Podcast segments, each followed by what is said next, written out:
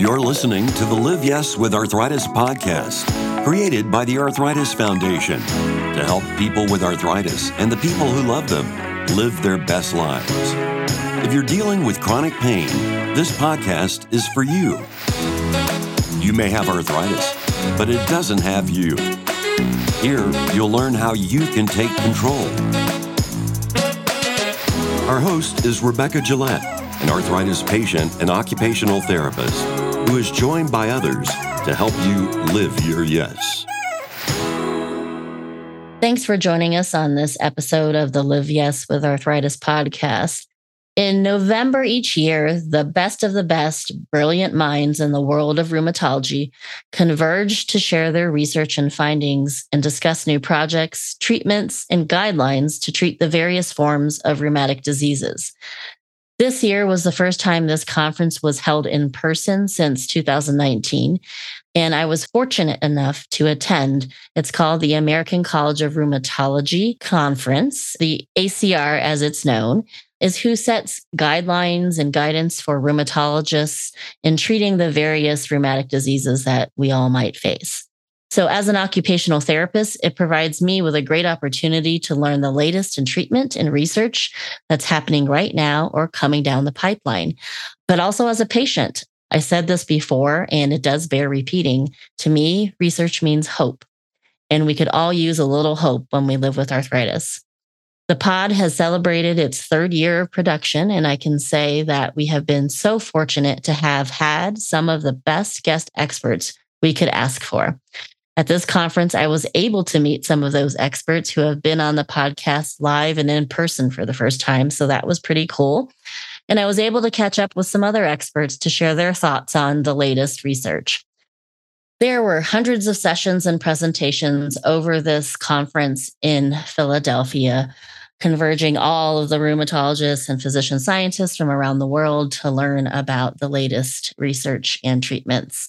So, in today's episode, we're going to share some of the highlights presented and just some research that is happening now to give you an update on where we are in arthritis research this year.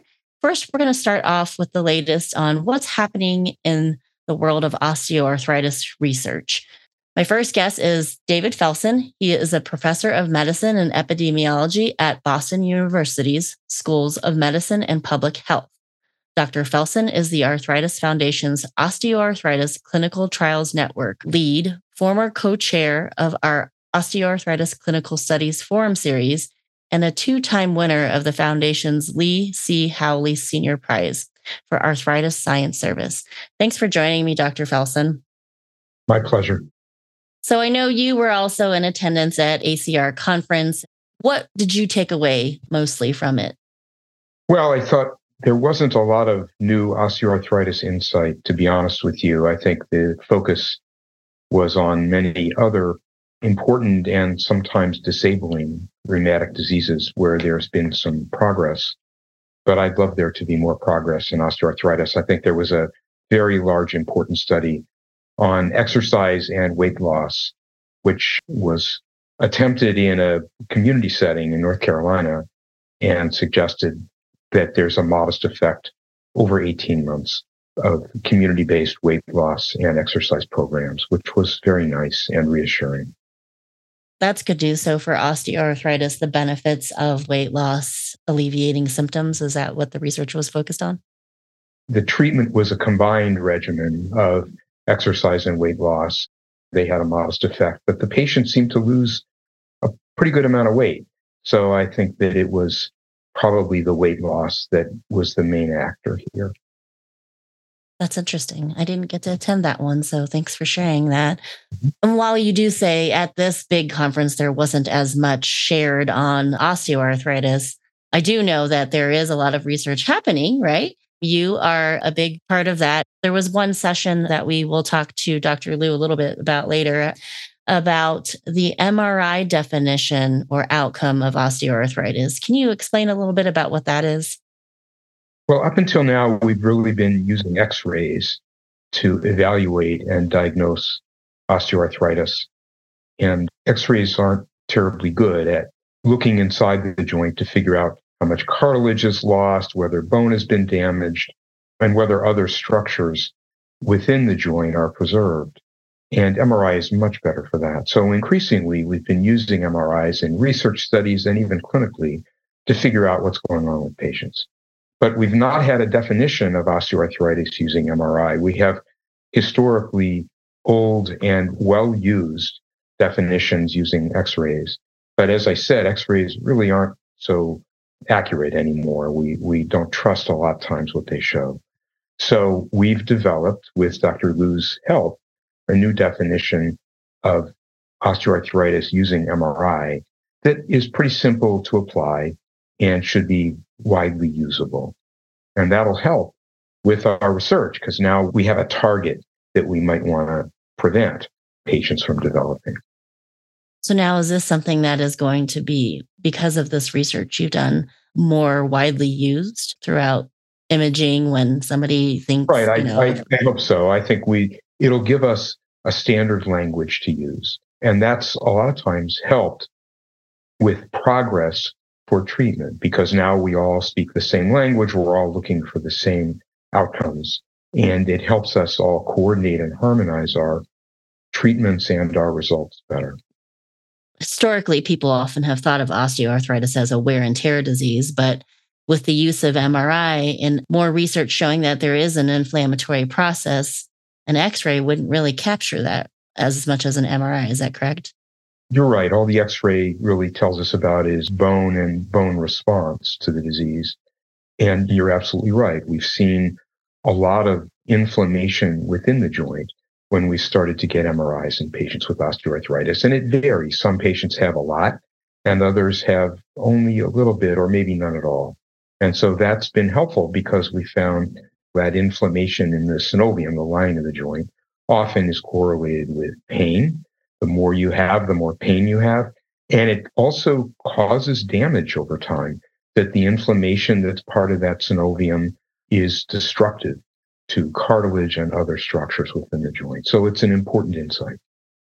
Thank you for explaining all of that and for your research and your involvement in that. I know there's another project that you are working on, PIKASO project. Can you tell us what that means and what this project is all about? I'm not sure I remember the whole acronym, but I think it means preventing injured knees from developing structural osteoarthritis. I think that gets at all of the letters in PIKASO. Hmm.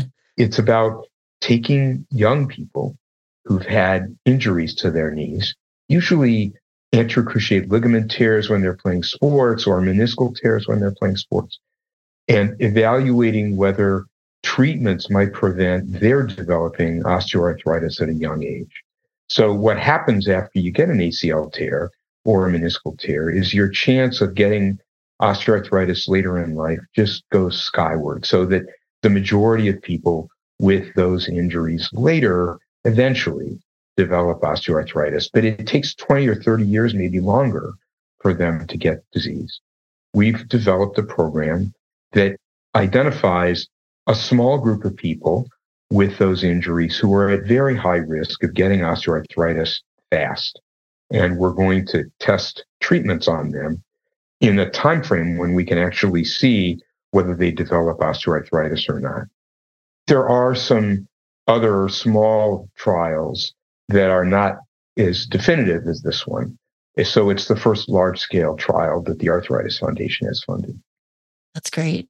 We don't have effective treatments for osteoarthritis. That's one of the reasons why it's causing such an increase in knee and hip replacements and why it's causing so much disability. in young people who get osteoarthritis are disabled for a long time before they're eligible to get any kind of knee replacements or hip replacements. So they often suffer for many years. And knee replacements sometimes aren't so effective.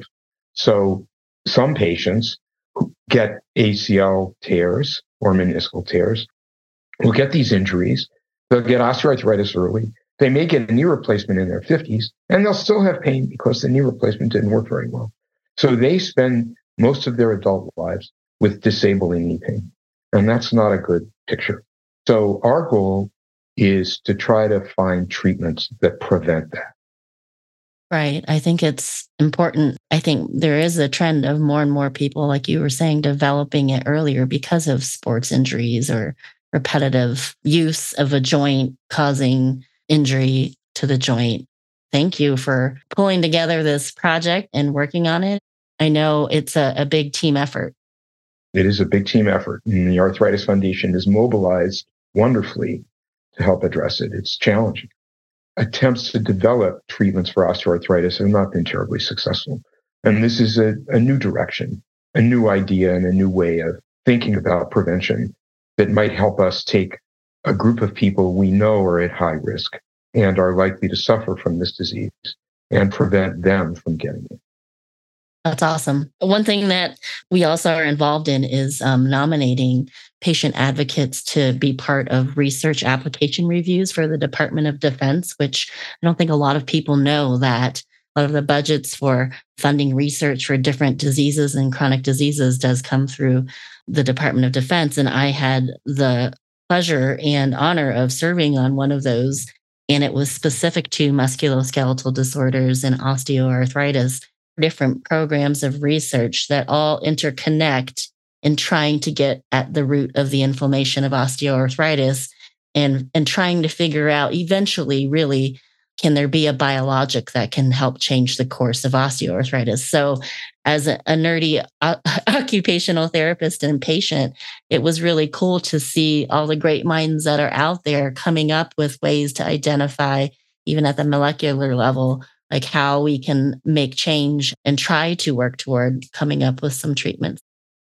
I know you've been heavily involved in working with the FDA over the years as it relates to osteoarthritis. And there was a workshop in the recent past about that. Can you tell us about your work involved with the FDA as it relates to osteoarthritis? I've been trying to help them figure out how to measure outcomes in trials testing new treatments for osteoarthritis. They're not sure how to measure outcomes. For one, we know that pain is a terribly important outcome for patients with osteoarthritis, the most important outcome, the main reason they seek care. But as scientists who do research in the structure of the joint, we want to prevent that joint from deteriorating and from experiencing more cartilage loss. And measuring that outcome is very challenging. And so the FDA has not been willing yet to figure out and instruct companies developing treatments on how they want that outcome to be measured. And in many ways, that's held back our progress for coming up with new treatments for osteoarthritis. And they're struggling. They want some guidance from the community, and we're trying to provide them with that guidance, both patients and researchers. That's great. That's the biggest part of any experiment or any project, right? How do you measure success? So, unless you have a way to measure it, how are they going to know that a treatment works, right? So, it's groundwork, really, right? We're still working at the ground level of creating a foundation so that we can have some treatments developed. Right. That's right. My last question for you Was there any other research that you were excited to hear about that was presented at ACR or any highlights of what's up and coming that maybe our listeners who are, are patients and have any form of arthritis might be interested in hearing? I think one of the important patient related papers that was presented was a paper about the cost of copays and whether they influence whether people fill their prescriptions or not. And what it suggested was that if your copay was greater than $10, you were less likely to fill your prescriptions. This wasn't a study of patients with osteoarthritis. It was a study of patients with lupus who have insurance, but it was, I think, probably relevant to practice and to patients. And, and I think it needs to be confirmed by other studies. But I hope that some work in that area is done and that if it does influence whether patients fill their prescriptions, that we can influence somehow insurers so that copays can be lower. Yeah, you have to be able to afford the medication to make any gains, right? So it is a barrier for many communities and for many people, especially when you might have multiple medications you're taking on a daily basis. That makes sense to me. If you had $40 copay on just one medication, but you had five other medications to fill, that's that's somebody's grocery bill, right? That's right. interesting. So thank you for sharing that. Thank you so much, Dr. Felson, for giving us the time. All right. Take care now. So, Dr. Felson mentioned Dr. Jean Liu, one of his colleagues. She's currently an assistant professor of medicine in the section of rheumatology at Boston University, where her clinical research currently focuses on knee osteoarthritis and axial spondyloarthritis. Additionally, she's a member of the COVID 19 Global Rheumatology Alliance and a member of its steering committee. She has led multiple projects relating to data collection, analysis, and dissemination of the impact of the COVID 19 pandemic on individuals with rheumatic disease. Dr. Liu, thanks for joining me. Thanks for having me. So, before we get started, can you tell us a little bit about your background and why you've chosen rheumatology in research? Thank you for asking that question. So I sort of had an inkling that I wanted to go into rheumatology since before medical school. I had a friend who has a rheumatologic condition and she suggested that it was a good fit for me based on my personality. That's been 12, 13 years now since she said that. It's been totally spot on. She was totally right. I started getting into rheumatology early on in med school, found one of my first mentors who is a clinician, and then discovered research, specifically clinical research, a little bit later on in residency and found that that melded together my strains, my interests, and um, that's where I find myself now. I think it's great. The field of rheumatology is ever changing. If there's anything that I appreciated, it's the science and advancements that are happening because of research and people like you who want to do that research. So thank you. Before we dive into some of your latest research, let's level set with our listeners and help them understand some of the terms that we might hear. So, what is an osteophyte? Okay, so an osteophyte is the scientific term for what is colloquially called a bone spur. So it's a new bone formation at the joint. So it's just extra bone that's formed at your knee joint, for example. We think it's a response to stress, instability. It's a, an attempt of the joint to repair itself. But what exactly an osteophyte really, really means becomes kind of a philosophical discussion because we don't really, really know. The presence of a clear osteophyte on an x ray is when we define someone or call someone as having radiographic osteoarthritis or OA. It's a sign of the disease on x ray. Okay. And so, how is it different from regular bone or regular joint? It's just bone that shouldn't be there. It's not bone that you had in the beginning, like when you were a young adult. It's just extra. Okay. I know a lot of people, when they go to their doctor and find out after having imaging, they'll see that on the results doctors will refer to it as a bone spur. So thank you for explaining that.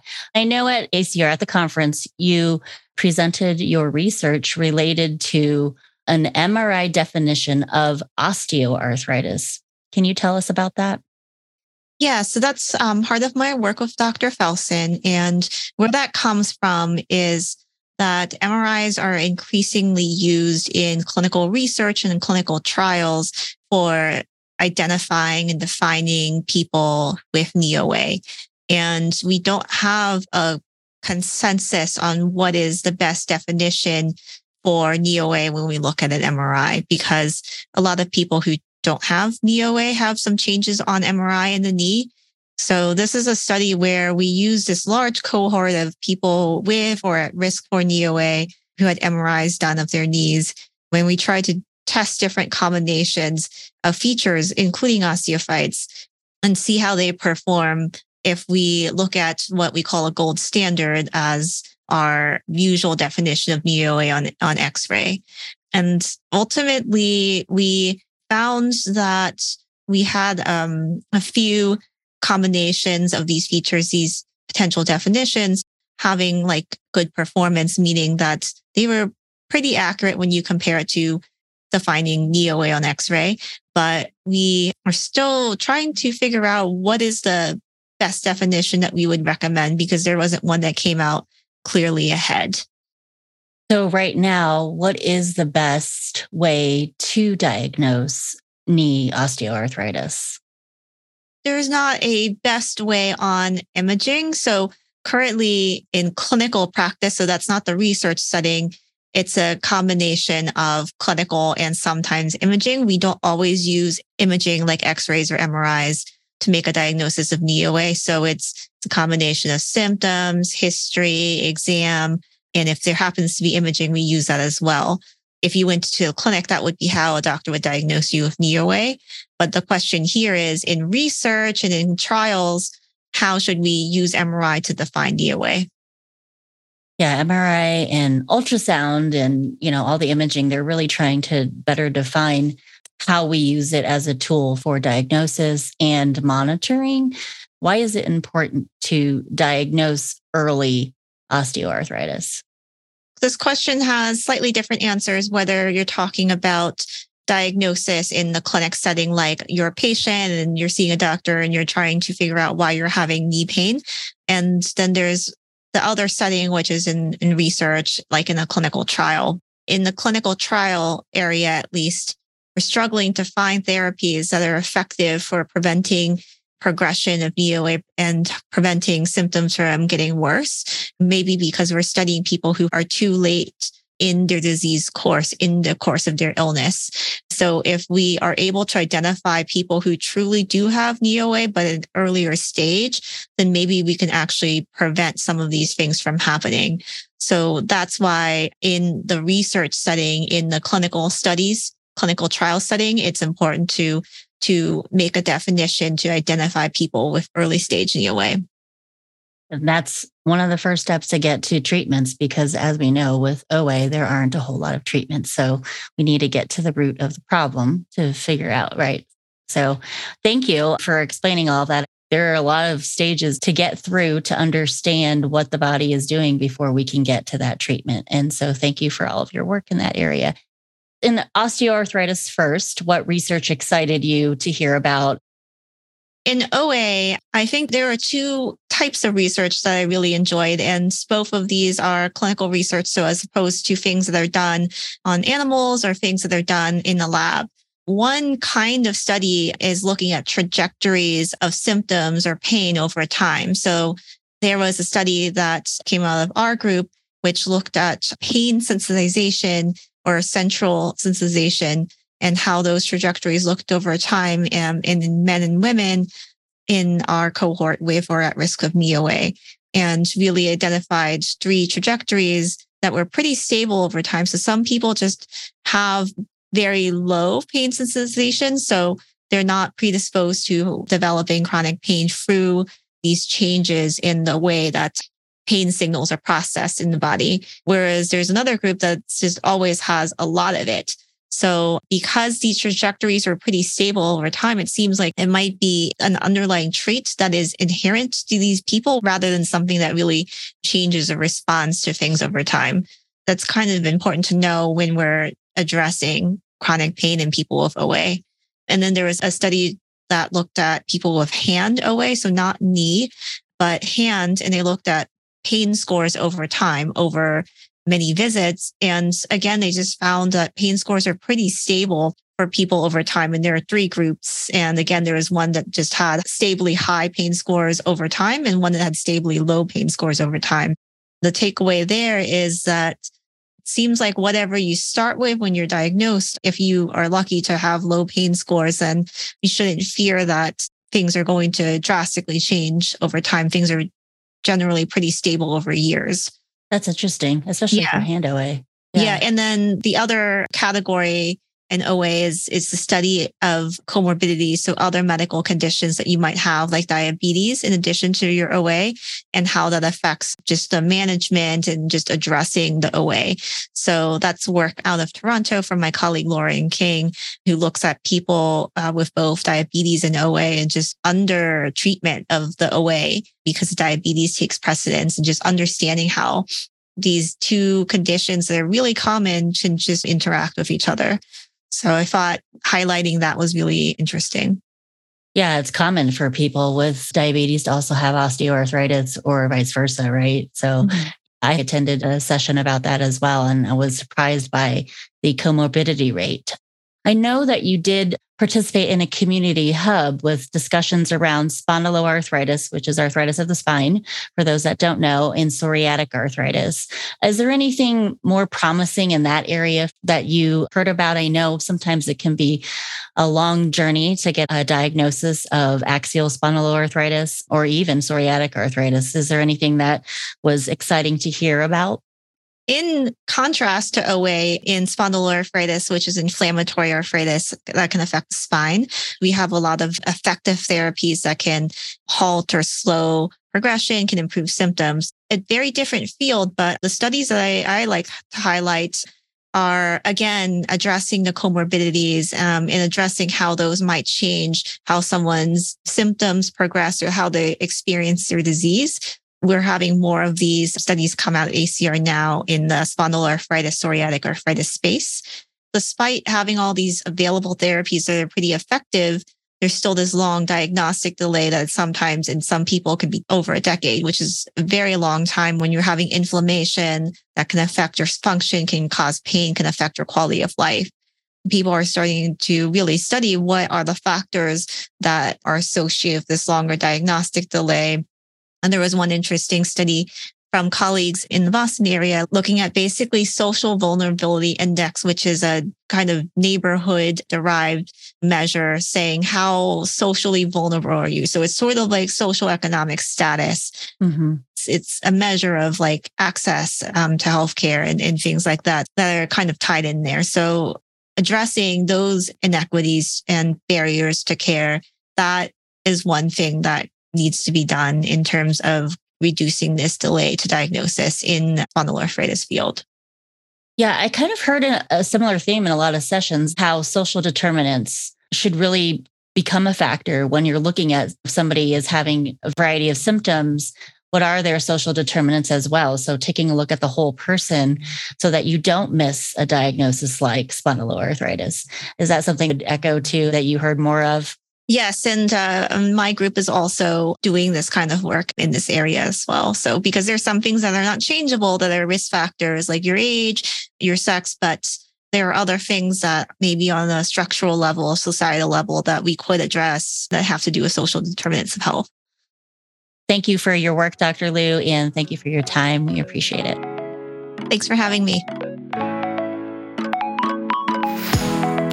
Your experience with arthritis can help researchers zero in on the kind of treatment options needed the most. And a great way to contribute is by participating in a clinical trial. Be part of the solution. Check out ways you may be able to help at arthritis.org slash clinical trials.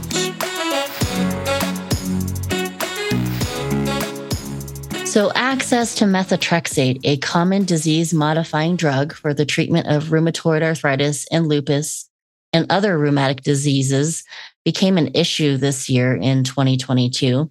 The Supreme Court's ruling this year caused many issues for patients in accessing this medication in certain states.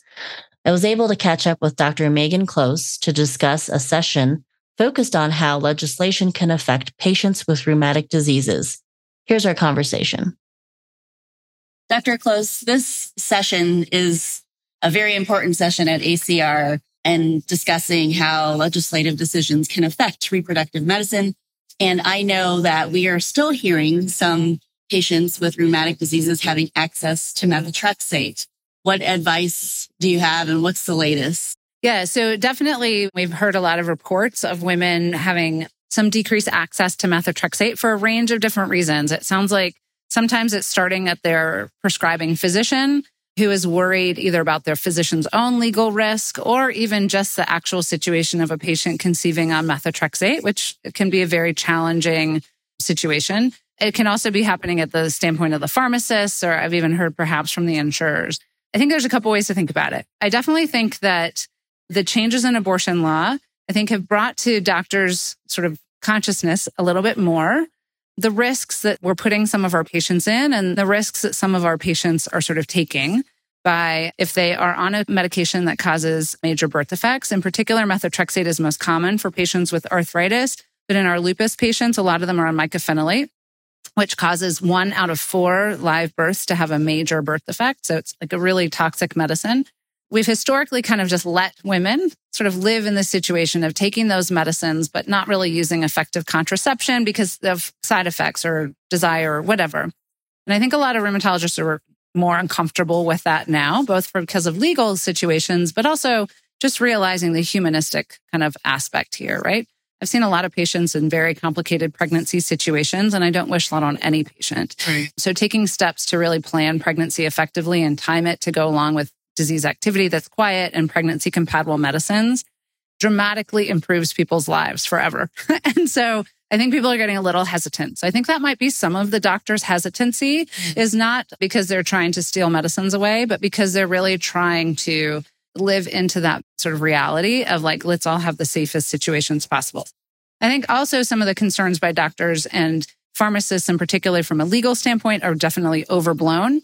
I think we just heard from a great lawyer who's really involved in this, who really was trying to de emphasize our risks as rheumatologists, that our chances of actually getting sued are really quite low in this situation because the doctor's intent for giving out a medicine really is what matters. And so if we're prescribing methotrexate because we're trying to end a pregnancy, yes, we can get in really big trouble for that in some states. If we're prescribing methotrexate to treat rheumatoid arthritis and we have that well documented, I don't think our doctors are actually at risk. And similarly for pharmacists, it covers the same way. The pharmacist, it's all the same by intent. Pharmacist is giving you methotrexate with the intention of you using it to treat your rheumatoid arthritis, then they are not at risk. If the pharmacist is giving you the methotrexate with the intention that you're going to go end a pregnancy, then the pharmacist is at risk. So I would take their questions from that standpoint, right? I would try to live into their experience a little. They are afraid and they want your reassurance that you're not going to use this to cause an abortion. I also am going to add that I think we can imagine that there are probably some places and some groups that are interested in accessing methotrexate to help other women have pregnancy terminations and that they are worried that they are fueling that and could get caught into it. There undoubtedly will be a few more hoops for some women, but they should be able to be overcome.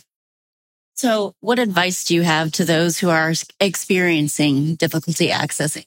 I think making sure you're on effective contraception. If you are on methotrexate, you should be on highly effective contraception to strongly avoid pregnancy. And if you need documentation of that, then maybe go back to the doctor who put your IUD in or did your sterilization or something like that to be able to prove to everybody that you actually have it. That should help you get past this. Having your rheumatologist put your diagnosis on the prescription. We do that for other prescriptions sometimes, but putting your diagnosis of rheumatoid arthritis on your methotrexate prescription, I would expect should help that as well.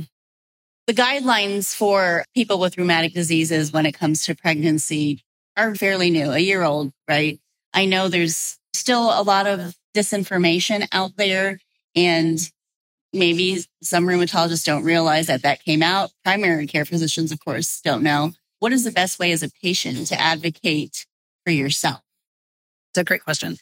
I think that there are some really good resources that are available to help patients, but in particular, help doctors translate the reproductive health guidelines into reality.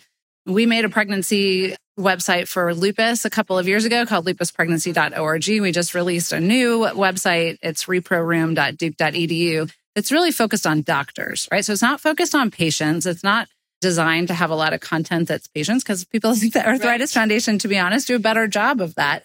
We're focused on doctors being able to provide better care. So we actually have some really nice discussion guides in mm-hmm. there that have the information the doctor needs to actually help personalize the information to you.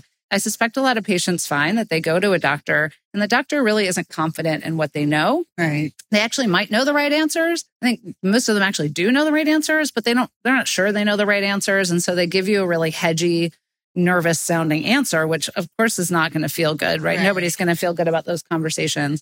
So even printing out and taking discussion guides, they're based on the American College of Rheumatology guidelines. So you can even say like, oh, I found this and it's based on the guidelines and like, can you help me make decisions, you know, based on me? Like which category do I fall right. in? And that kind of thing to be able to really help the doctor have the answers. Yeah. The adage, like, just ask your doctor is yes. like just not effective because the doctor doesn't know the answer. Yeah. And it's hard to know everything. Yeah. And yes. it's ever changing. So. It is. And, and I'll say that rheumatologists, particularly in the community, tend to see like one to three pregnant patients a year. Right. So it's really not that many. Right. Being able to keep up with all the guidelines and which medicines are safe and which medicines aren't is just too much for a lot of them when they most of the time are worried about much different things. So helping them get to the easy answers in a way that is not like too pushy, but is actually like, here's the answers, I think can be really helpful. Awesome. Well, thank you. Absolutely. If you're family planning, pregnant, or parenting with arthritis, you know there are unique challenges that can arise during any of these phases. Check out a new Arthritis Foundation resource for those who are at any of these stages of life, with new guidelines, resources, and tips, as well as a new virtual connect group. Visit arthritis.org slash family dash planning for more information.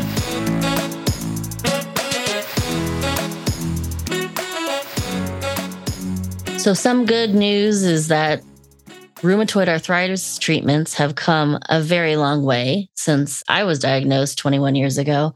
There are so many classes of drugs available and even more being researched. We've learned so much about the immune system function and continue to learn more every year. The Arthritis Foundation recently awarded $1.1 million toward refractory rheumatoid arthritis. That's a new term. I hadn't heard of it either. So I caught up with Dr. Daniel Solomon with Brigham and Women's Hospital, who is one of the four researchers being funded. Dr. Daniel Solomon is with me, and we just announced some funding for something called refractory rheumatoid arthritis. What is that? Yeah, it's a good question. In the United States, there's about 3 million people with rheumatoid arthritis, and about 20 to 30% of them, so let's say, you know, upwards of a million people have rheumatoid arthritis that despite multiple different treatments, including biologic treatments, their disease doesn't really come under great control. So they continue to have active disease with pain and disability often on a daily basis. And so this is kind of an emerging area of research, refractory or difficult to treat RA, when rheumatoid arthritis remains active despite multiple treatments. And so, this research that you're doing, how is it going to help with moving some treatments along? My colleagues at Brigham and Women's, Deepak Rao and Kevin Wei, and I are using data from a trial that was an NIH-funded trial that I was ran with uh, Joan Bathon. They recruited patients um, in that trial who had moderate disease activity despite being on methotrexate. So they're kind of the group of patients that we refer to as methotrexate inadequate responders. Okay. And those patients were then randomized to receive either a TNF antagonist like etanercept or adalimumab or triple therapy. That's a collection of pills adding sulfasalazine and hydroxychloroquine to methotrexate. So the pill arm and the shot arm were compared with respect to how they impact cardiovascular risk. That was a different trial called the Target trial. But we were able to collect a very robust set of specimens and characterize the patients very carefully over the course of six months to see which patients respond and which patients uh, don't respond. And so then using that information, the clinical information and biospecimens, we then can study a question like refractory RA. And, and so that's really the topic of our um, Arthritis Foundation. Oh, that's cool. So, do you know much about the other researchers who are funded? Are you guys working on different aspects of approaching it? Yeah, so we're, we're really focused on the biology of mm-hmm. refractory RA, but there's other studies that are looking at some of the sociodemographic issues and healthcare disparities and how those might impact refractory to treatment RA. Ours is really more about understanding the cell populations. Mm-hmm. So during the target trial, which we'll be leveraging to study to do the study for the Arthritis Foundation, we collected whole blood. So we have all the white blood cells and all the other types of cells, and we can characterize the cell populations before treatment, during treatment, at the end of treatment, comparing patients who did respond to a treatment like a etanercept or adalimumab versus those who did not. And that comparison is very important in trying to understand which cell populations are most impacted or least impacted and how other sorts of functional studies, not just which cells there are, but how the cells react to other stimulation. So the two aims are cell populations functional testing of those cells. And that'll give us a lot of information about what kinds of pathways might be targeted in patients who have refractory. Yeah, so it's been it's busy Wow. So this to me sounds like we've heard the term and maybe some listeners don't know it, but precision medicine where we're learning more about the different genetic makeups of who's responding to which type of medicine. Am I on the right line Yeah. there? Yeah. Yeah, no, definitely. We're trying to characterize patients at a cellular level as opposed to just characterizing patients. You know, what's their background, what's their occupation, what's their sex, what's their age. We're trying to say what cells are active in their blood and how are they active. And that gives us, a, we think, gives us insights that are a bit uh, deeper. It should give us clues to better therapies for these types of patients. So, somebody who's had rheumatoid arthritis for 21 years, I've been on all the TNF inhibitors and on uh, Orencia now. But after a while, as a long term patient, it seems like there are things that don't work anymore. So, would this help address that maybe? Yeah, exactly. So someone like yourself who's had experience with rheumatoid arthritis, sounds like you've gotten a lot of good treatment and a lot of good care, which is great. But sometimes, based on people's genetics, based on other aspects of their disease, they don't respond as well. And so, over time, patients might go through different therapies, and they would be defined as the difficult to treat or refractory RA. Okay. And taking out their blood and looking at the cells that are active in different phases of RA and how they're active, we think will give us insights into new therapies. Again, we have great therapies for RA. Yes. We really do. We do. 70 to 80% of patients do very well, but that still leaves a sizable group of patients who don't do as well. The beauty of it, and I think part of the reason why the Arthritis Foundation probably funded us, is that we're leveraging specimens and information that we've collected from another trial. Mm-hmm. This is a secondary analysis of those data, but it's really well collected information in a prospective randomized trial really gives you great insights. So we're able to do it relatively quickly at an efficient budget. Wow. That's awesome. Well, thank you so much. I appreciate the conversation. Thank you. When arthritis pain strikes, strike back with Tylenol 8 Hour Arthritis Pain. Bilayer caplet design with immediate release for relief that's fast and extended release for relief that lasts. Tylenol 8 Hour Arthritis Pain from the number one doctor recommended brand for pain relief. Some other news related to rheumatoid arthritis as far as research is concerned. New guidelines from the American College of Rheumatology were released for non medical treatments for rheumatoid arthritis. And overwhelmingly, the strongest evidence shown that is a non medical treatment for managing rheumatoid arthritis is no surprise exercise.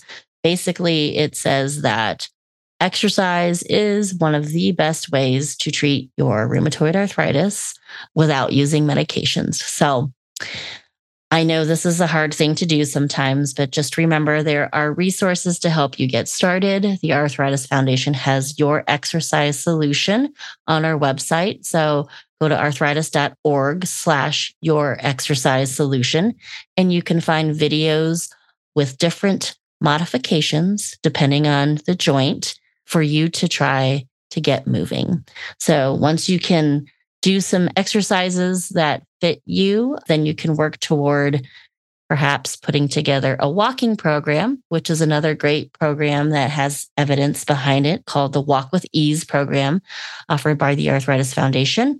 So look that information up on our website at arthritis.org.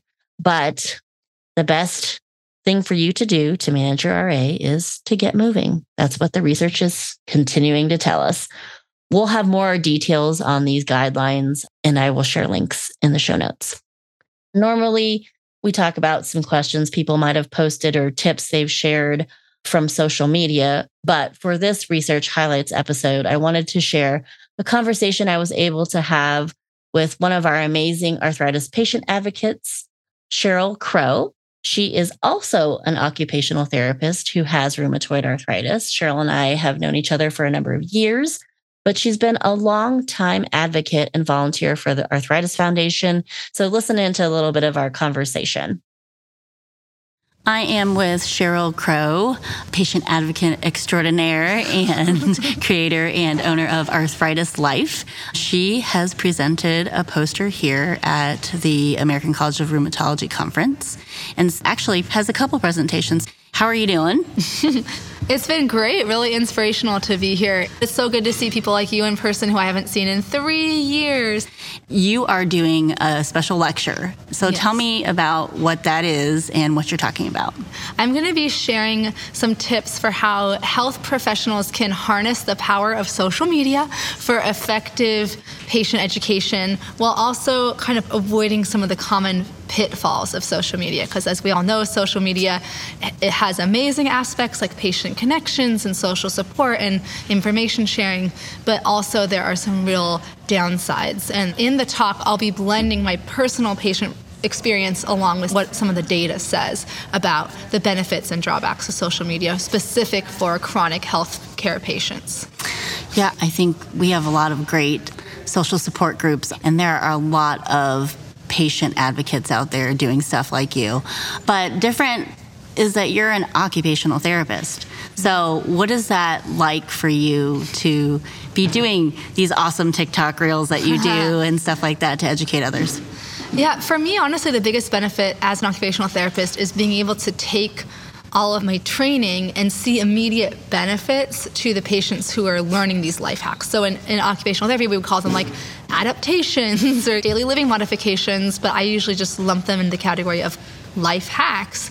I could show someone in a quick video, oh, you can hold your pencil a different way, and that can decrease the strain on your finger joints. And as a bonus, you might look like Taylor Swift while you're doing it, because yeah. that's how she holds her pen. It's like seeing the comments roll in and the likes, not just from a self centered standpoint, like I want people to like me, right. but it's also just really professionally, it makes me feel really gratified because it makes me feel like I can have an impact on a lot of people rather than the traditional occupational therapy job, which I know both of us have had, where you're with one person at a time. Right. You know, so that's similar to I'm, I'm sure in your experience, you know, with Arthritis Foundation now, you're able to have an impact and bring your occupational therapy perspective to such a large population. It's pretty exciting. Yeah, we have a bigger reach when you can get to people through other channels than just a direct patient contact. What's it like for you to be here at a giant rheumatology conference filled with physician scientists and clinicians? It's really exciting. It's really overwhelming. I'm a huge extrovert, so I get really energized when I'm with people. But because of my chronic illness, I mean, and just being a human, there is a point where I get completely exhausted. Yeah. I think I have to manage my stress at events like this. It's work in progress, but it's very exciting to see the latest and greatest developments in rheumatology as well. And it gives you hope as a patient. You know, wow, there's new therapies on the horizon, right. not just for rheumatoid, but my friends, you know, with lupus, with psoriatic arthritis, other conditions, you know, there's definitely, I think, a, a sense of hope at these conferences, and from my experience. Yeah, I equate research to hope. So yeah. uh, it's perfect. so, so far in everything that you've attended, what has been the most exciting research that you've heard about? Yeah, I think honestly, what I've been most excited about is seeing young people get involved in research. So I've yeah. gone to two different talks that talked about young adults and how they're often like forgotten in research. I've seen young adults like Natasha from Take a Pain Check or others who are you know, participating in research and showing that young people who have rheumatic diseases have something to offer back to researchers. They're not just passive right. participants. So that's kind of been the thing that stands out to me right now is elevating the voices of the patients and the younger people. Yeah, I think it's true because, you know, very vocal generation of younger people with arthritis too, and they can help insert the things that we need for better treatments, right? Yes. There's a theme I keep hearing, so I just want to get your thoughts on it. And probably, I think it was three different sessions, I heard a similar phrase echoed from three different presenters. And it was opening presentation, Dr. Abraham Verghese said, they can heal even though they cannot cure. Oh, I did see that one. Sorry. yes. yes. Yeah. And then I went to another session where they were talking about how we can heal in our treatment and examinations of our patients. Mm. And that has really struck me to hear that in three different sessions mm. and hear how patient centered a lot of these rheumatologists are are yes. talking about best practice.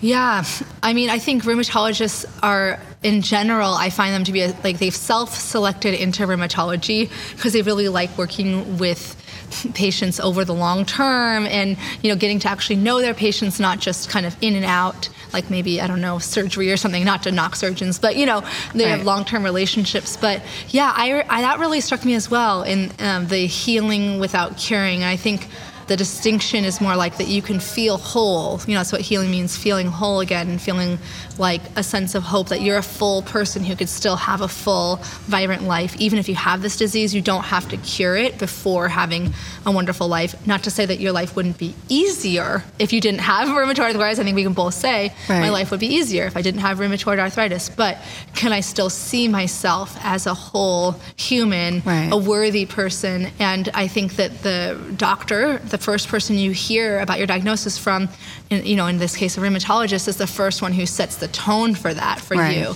So I think that's beautiful that you've heard it in multiple sessions.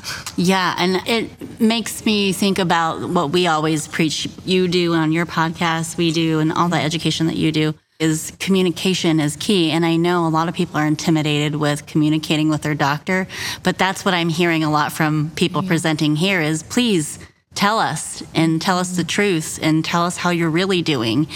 And it's okay if it's not a right fit to find somebody else, but how important that relationship is.